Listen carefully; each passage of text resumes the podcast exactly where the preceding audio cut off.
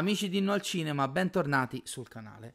Dopo quella di 1899 torniamo con un'altra recensione assolutamente in anteprima e assolutamente senza spoiler per un'altra delle serie più attese di quest'autunno 2022. Uscirà la prossima settimana, ovviamente rispetto a quando sto registrando questo video, sempre su Netflix il 23 novembre per essere precisi e indovinate un po', il 23 novembre è un mercoledì, perché la serie di cui parliamo oggi, come da titolo del video, è Mercoledì, la serie tv eh, incentrata sulla ragazzina della famiglia Adams.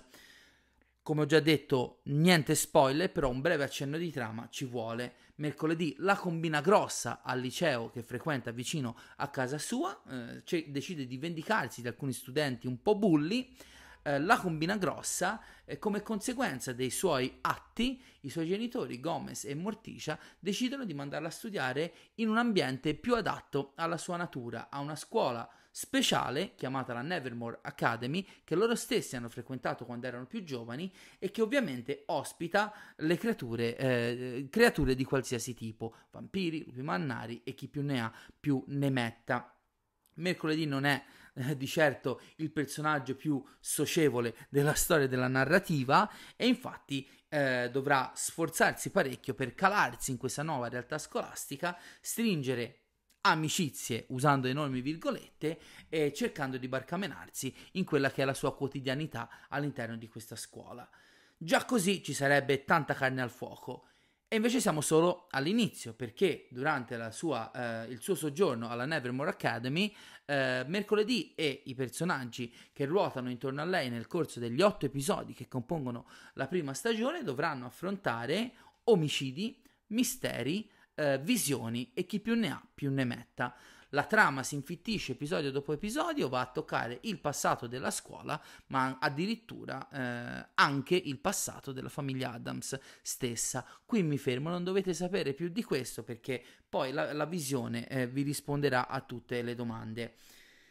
La protagonista è una eh, ragazza adolescente e quindi l'impostazione narrativa della serie, che tra l'altro è creata da Alfred Gu e Miles Miller, due veterani del genere, perché non so se lo sapete, ma sono i due autori, eh, i due creatori della serie TV Smallville, incentrata, roba dei tempi miei, sul giovane Clark Kent nella cittadina americana, appunto, dove viveva prima di trasferirsi a Metropolis e eh, prima di diventare Superman, prima di indossare il costume di Superman. Eh, quindi ci sono un po' tutti gli stilemi del genere. È un, una storia coming of age, ovviamente una coming of age molto bizzarra vista la protagonista. Io partirei eh, dicendo innanzitutto che la serie mi è piaciuta non poco e non lo davo per scontato perché non avevo molto hype per questo, per questo titolo, spiegherò in seguito perché. Partirei dai punti di forza principali che ho trovato in mercoledì e visto che la sto continuando a citare a oltranza, parto proprio da lei perché credo che il fulcro eh, centrale di questo prodotto, di questa serie, di questa storia sia appunto mercoledì e nello specifico la sua interprete. Eh, Jenna Ortega, che io sinceramente eh, avevo poco presente, la, l'abbiamo vista negli ultimi mesi nel quinto film della saga di Scream e in X di Ty West, quindi anche diciamo in ehm, situazioni narrative, anche di personaggio completamente diverse da questa serie, Jenna Ortega eh, brilla assolut- assolutamente di luce propria, eh, è una mercoledì incredibile.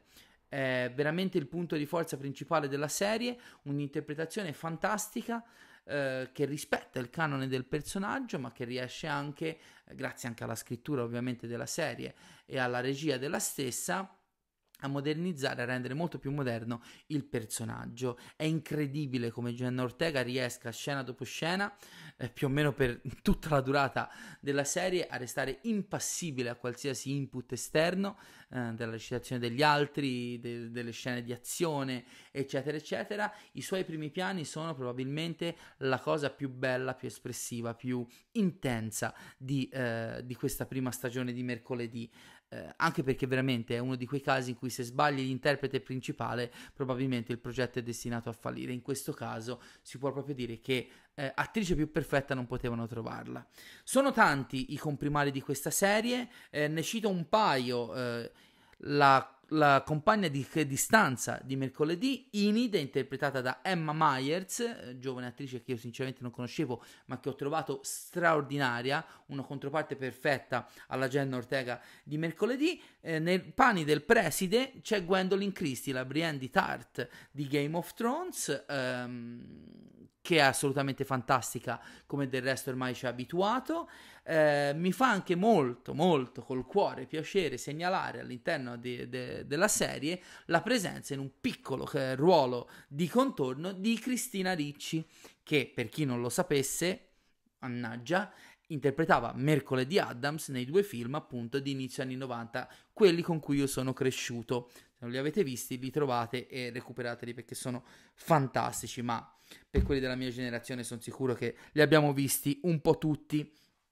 Sono tantissimi i comprimari giovani che interpretano vari studenti eh, della Nevermore Academy, non li conosco quindi non mi sto a pronunciare, però una piccola nota a margine devo farla per le scelte di casting fantastiche relative agli altri membri della famiglia Adams. Ora Pugsley e Lurch sono interpretati da attori che non conosco, ma per Fester Adams è stato scelto Fred Armisen. Fred Armisen che in Italia magari non è molto famoso, ma che è un comico incredibile, grande veterano del Saturday Night Live di cui io sono molto appassionato e infatti sono un suo grande ammiratore. Il suo zio Fester è assolutamente irresistibile. Ancora più azzeccati sono Morticia e Gomez. Morticia è Catherine Zeta-Jones, attrice fantastica, premio Oscar nel 2003 per Chicago, che ha assolutamente il fascino e il physique du role necessario per portare in vita Morticia. Io sono impazzito, mi ricordo già all'annuncio quando dissero che Luis Guzman, che è un caratterista meraviglioso che io adoro dai tempi di Boogie Nights di Paul Thomas Anderson, avrebbe interpretato Gomez Adams e infatti buca lo schermo in ogni scena in cui eh, è presente. Non c'è in tutte le puntate ovviamente la famiglia Adams perché, la, me, perché mercoledì è eh, lontana da casa, ma quando ci sono assolutamente eh, valgono, come si dice, il prezzo del biglietto. Abbiamo già detto a grandi linee la trama e l'impostazione appunto è quella del coming of age. Quindi verrebbe da dire che il pubblico di riferimento principale sono i più giovani, gli adolescenti, ma fatto sta è che veramente ce n'è per tutti i gusti in mercoledì, perché sì, è un teen drama, chiamiamolo così, ma è anche un horror è anche una commedia volendo e soprattutto è anche un mystery molto molto convincente, c'è una, un grande mistero che eh, diciamo attorno al quale la trama di questa prima stagione ruota e devo dire che da appassionato io stesso di gialli, di mystery, sono rimasto assolutamente soddisfatto dalla sua costruzione che ti tiene più o meno eh, in dubbio fino alla, all'ultima, forse alla penultima puntata, anche se posso andare orgoglioso che a un certo punto c'ero arrivato, poi ne parliamo magari eh, in altri lidi. Ehm, da questo punto di vista si vede appunto l'esperienza nel, nel genere, nel tipo di prodotto dei due autori. Poi andando a parlare un po' della tecnica, eh, sto girando un po' attorno al problema, poi andiamo verso la chiusura e sul discorso l'unica piccola critica che in realtà è più una polemica, come dico sempre, tra me e il sottoscritto che ho nei confronti di questa serie. Anche sul piano tecnico c'è poco da dire. I costumi sono di Colleen Atwood, che è una pluripremio Oscar, eh, storica ormai collaboratrice di Tim Burton. Eh, le scenografie sono di Mars Craton e sono fantastiche. Le musiche, anche se non nella loro interezza, sono di Danny Elfman. Ovviamente, dove c'è Tim Burton c'è Danny Elfman e sono nel puro stile a cui ci hanno abituato nella loro collaborazione collaborazione Tim Burton e Danny Elfman. Però, visto che l'ho citato, eh, arriviamo un po' al punto della questione, sottolineando cento volte che io sono piacevolmente rimasto sorpreso da questa serie e la consiglio assolutamente, devo ammettere che il mio hype, come dicevo prima, non era molto alto eh, nei confronti di questa serie.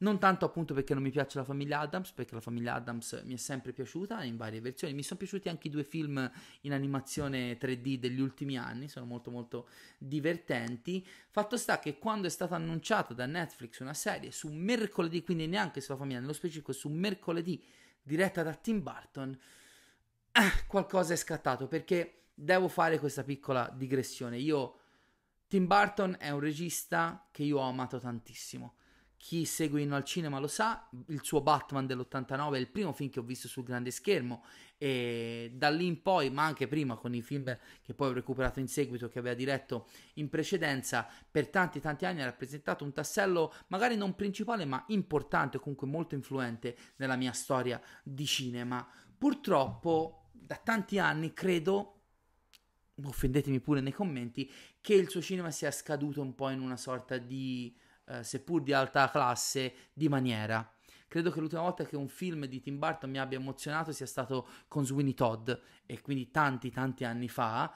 Eh, l'ultimo che mi aveva incuriosito, comunque soddisfatto, seppur con delle riserve, credo sia Dark Shadows. Dopo quello, sinceramente si è rotto qualcosa nel mio rapporto di spettatore eh, con Tim Burton. È chiaro, non si mette in discussione il genio assoluto che è, però non è più riuscito a darmi quel brivido che mi aveva dato per tanti tanti anni con tanti titoli, cito Mars Attacks, Sleepy Hollow, eh, Big Fish eh, nel corso degli anni. Quindi all'annuncio che Tim Burton avrebbe diretto una serie sulla famiglia Adams, su mercoledì Adams, quindi sull'emarginata nella scuola per eh, ragazzi eh, dotati di poteri, ho fatto... Mm, no, proprio non mi interessa. Ricordo benissimo di aver pensato non mi interessa.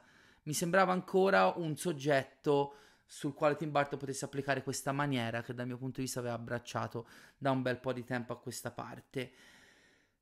In parte mi sono dovuto ricredere perché comunque, ribadisco, la qualità della serie non si mette in discussione, è una serie che veramente ho, ho guardato voracemente, tra l'altro c'erano stati dati i primi sette episodi in anteprima, anche parlando con altri ehm, ragazzi che avevano ricevuto le anteprime, eh, stavo per fare la recensione sui primi sette di otto episodi, quando invece un paio di giorni fa è arrivato anche l'ultimo, quindi ho visto il prodotto nella sua interezza, Qual è l'altro problema legato al nome di Tim Burton? È che rischia di mettere un po' in ombra questo progetto. Ricordiamo anche qualche giorno fa la presentazione in pompa magna a Lucca con, a, con la sua presenza nella città toscana, qua vicina a me.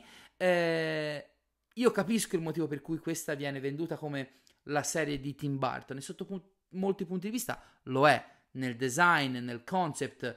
Non l'ha scritta lui, quindi già dal mio punto di vista chiamarla una serie di Tim Burton è un po' facilona come etichetta, però di fatto è palese che nello stile, nell'impostazione visiva, nel design ci sia molto di Tim Burton. È anche vero però che presentare una serie come la serie di Tim Burton, quando Tim Burton su otto episodi ne dirige solo la metà a quattro, eh, magari eh, si poteva... Io capi- ribadisco, ricapi- capisco l'influenza del nome sul prodotto, capisco assolutamente la necessità di venderla come una serie di Tim Burton. Fatto sta che eh, paradossalmente lo trovo riduttivo definirla solo la serie di Tim Burton, anche perché i due registi che dirigono a coppie di episodi, gli altri quattro, James Marshall e Gagna Monteiro, non fanno assolutamente rimpiangere il, il grande Tim Burton.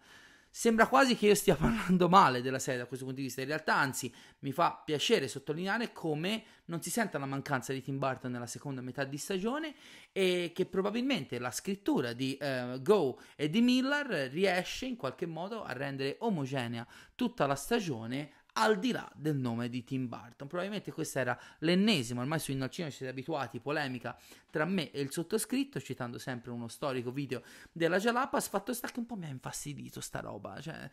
È una serie anche di Tim Burton con il suo timbro stilistico, ma c'è molto molto altro dietro e devo dire che eh, al contrario di quello che temevano eh, altri eh, ragazzi che lo vedevano in anteprima, lo stacco tra gli episodi diretti da Tim Burton e gli altri due registi non si percepisce assolutamente. Probabilmente questo è anche il segnale definitivo che la serie è realizzata bene a 360 gradi, quindi ripeto, è più una polemica, eh, una riflessione sul mio rapporto con Tim Burton che alla serie stessa.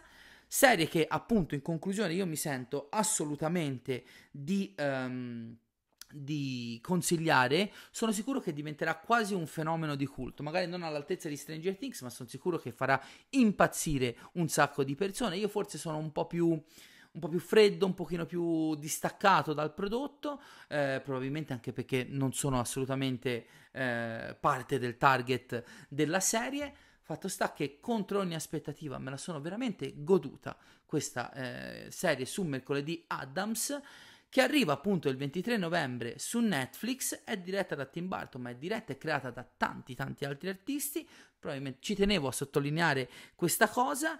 E Jenna Ortega è fantastica, ce n'è per tutti i gusti, dagli amanti della commedia agli amanti della famiglia Adams, del thriller, dell'horror, del coming of age, del teen drama, eh, non vi resta che vedere mercoledì tornare su Inno al Cinema dopo che avrete visto questo video e lasciare la vostra opinione nei commenti e eh, nel frattempo io vi do i soliti consigli di consigliare Inno al Cinema al vostro peggior, miglior, ne, miglior nemico e peggior nemico, mi stavo sbagliando la formuletta, di seguirci sui nostri canali social, Facebook e Instagram Inno al Cinema, la mia pagina privata il mio profilo privato su eh, Instagram Michelinno85 eh, per la programmazione dei prossimi giorni di Inno al Cinema vi rimandiamo appunto alle comunicazioni via social. Questa è stata la recensione assolutamente senza spoiler o così credo ma direi proprio di sì di mercoledì. Lasciate nei commenti la vostra opinione. So che è molto attesa so che ah, sono sicurissimo che diventerà un successo Fatemi sapere la vostra nei commenti, ci vediamo nei prossimi giorni, torna The Collector nella prossima settimana, il talk show, un sacco di appuntamenti già programmati, per chi non conoscesse il canale trovate tutti i contenuti sulla pagina di Inno al Cinema, mercoledì assolutamente consigliata contro ogni aspettativa. Un saluto e alla prossima!